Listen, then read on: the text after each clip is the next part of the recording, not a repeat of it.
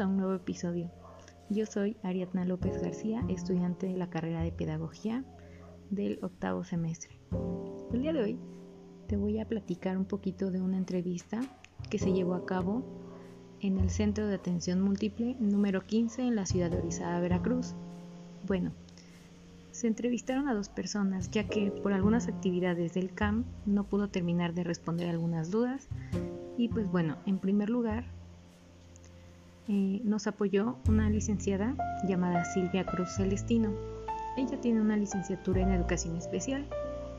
La segunda persona que nos apoyó a dicha entrevista es el licenciado que actualmente está en servicio social.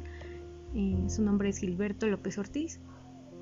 Y bueno, aunado a eso, tiene una licenciatura en pedagogía. En el CAM brindan educación a niños a partir de 4 años hasta 37 años como máximo. Su misión es poder lograr preparar a las personas que estudian en el CAM, en prepararlos para un futuro donde ellos puedan valerse por sí mismos. Como se conoce en este CAM, asisten niños, niñas y jóvenes en los cuales tienen necesidades especiales, por ejemplo, desde parálisis cerebral, autista, Asperger, parálisis física y todo tipo de necesidades especiales. También te quiero contar que en el CAM recomiendan que los niños ingresen desde los 4 años, porque si un niño ingresa de una primaria al CAM, en vez de apoyarlo, va a hacer a que él vaya en retroceso y eso puede pues, perjudicarle en vez de apoyarlo. También los alumnos cuentan con algunos apoyos por parte del municipio de Orizaba, Veracruz, como por ejemplo los desayunos fríos, las lechitas. En algunas ocasiones el municipio también ha apoyado con unas sillas de ruedas, con terapias y apoyos para fechas conmemorativas, como por ejemplo cuando es Día del Niño les llevan dulces, etc. Normalmente ese apoyo lo reciben cada mes. También te quiero comentar, un punto muy importante es que para que un niño o una niña pueda ingresar a estudiar en el CAM, deberán ir los padres de familia o los tutores que estén a cargo del niño a una entrevista con la directora. Posterior a esa entrevista, ellos deberán presentar documentos del niño o de la niña, como lo es acta de nacimiento, su CUR, información sobre su talla y peso, el INE del padre de familia, su dirección y bueno, Aquí lo más importante va a ser el certificado médico.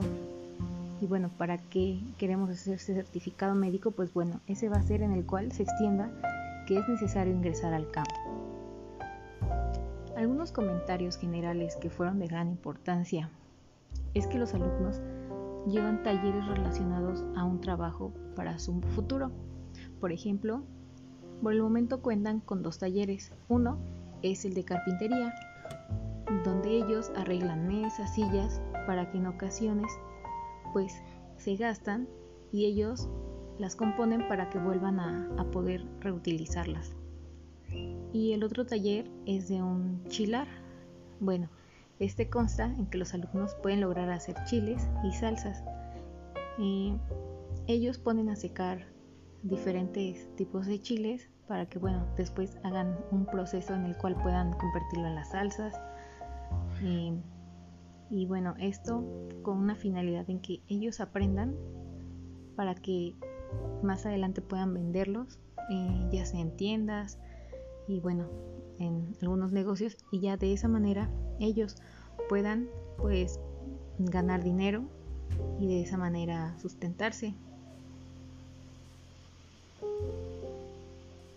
Bueno, para poder lograr que trabajen en, esos talleres que ellos llevan, no siempre el gobierno, el municipio, da el dinero para los gastos que requieren. Y en muchas ocasiones son los docentes o incluso los papás los que dan eh, ese dinero de su bolsa para que los alumnos puedan realizar dichas actividades para un mejor futuro.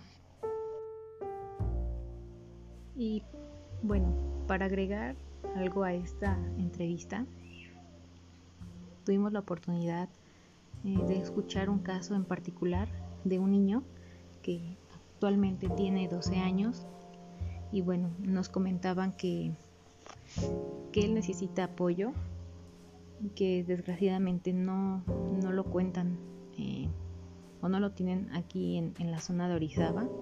Este niño, eh, por lo que nos comentaron, tiene un problema en los huesos. Al parecer, este niño todavía caminaba hace algunos años, pero ahora ya usa su silla de ruedas.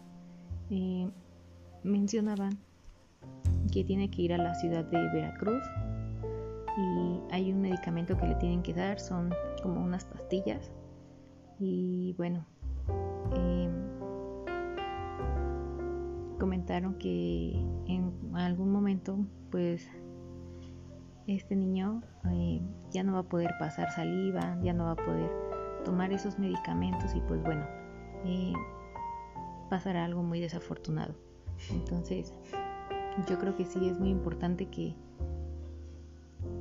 que pudiera, eh, no sé, el gobierno, el, Estado o los municipios, pues hacer como que una ayuda para que él pueda tener vida de calidad y para que pues sus dolores y sus molestias sean menos ya que incluso si le pega el aire o si le da el sol su nariz empieza a fluir y pues bueno tiene una serie de, consecuencias. También te quiero contar eh, unos puntos importantes de unas entrevistas que se llevaron en días pasados hace días eh, se entrevistaron a dos personas y bueno, pudieron despejar algunas dudas a nosotros que somos futuros licenciados en pedagogía y, que abundan en nuestra mente. Y pues bueno, el primer entrevistado fue Julio César Vázquez Velázquez, el doctor de, en ciencias de la educación, donde actualmente está como jefe de un departamento en la ciudad de Jalapa, Veracruz. Y hace aproximadamente cuatro años él participó en la promoción vertical, pero aún no se logró. Y tiempo después volvió a participar en la, promoción horizontal y ahí fue beneficiado. Él comentaba que para ser un docente eficaz se debe hacer todo porque el alumno sea feliz, donde el docente muestra interés por sus alumnos, brindándoles un ambiente propicio a través de los juegos y de actividades que a los alumnos les haga feliz, el docente debe amar su profesión y hacer lo que más le gusta. En relación a la resolución de conflictos, él recomienda que es importante el escuchar, el diálogo, ponerse en el lugar de los otros, ser empáticos y siempre ser transparentes para evitar que se hagan grandes las pequeñas diferencias. Y como segundo entrevistado fue Héctor Eli Santos Santiago, él estudió en la Normal de Jalapa y para ser docente de primaria y una maestría en UPAP. Actualmente, hace aproximadamente dos semanas, nos comentaba que logró el cargo de director de una primaria en Coatzacoalcos, en, en del, del sureste. al egresar de la normal presentó un examen donde tuvo la fortuna de poder ingresar al poco tiempo que se había graduado. Él quiso presentar examen de promoción vertical, pero por motivos de pandemia de COVID-19 no pudo realizarlo y pues bueno, después volvió a intentarlo en el mes de mayo y para julio ya tenía su plaza. También nos mencionó que el proceso fue estresante, pero al final muy gratificante. Él comenta que para ser un docente eficaz debes tener una filosofía, ya que se vuelve una figura pública y se debe educar con el corazón, motivar a los niños viendo el error como una oportunidad de mejorar. Eso ayudará siempre. Y para llevar a cabo una resolución de conflictos es muy importante observar, siempre observar en todo momento, ya que es fundamental el empatizar y el escuchar las necesidades y ser muy sensibles.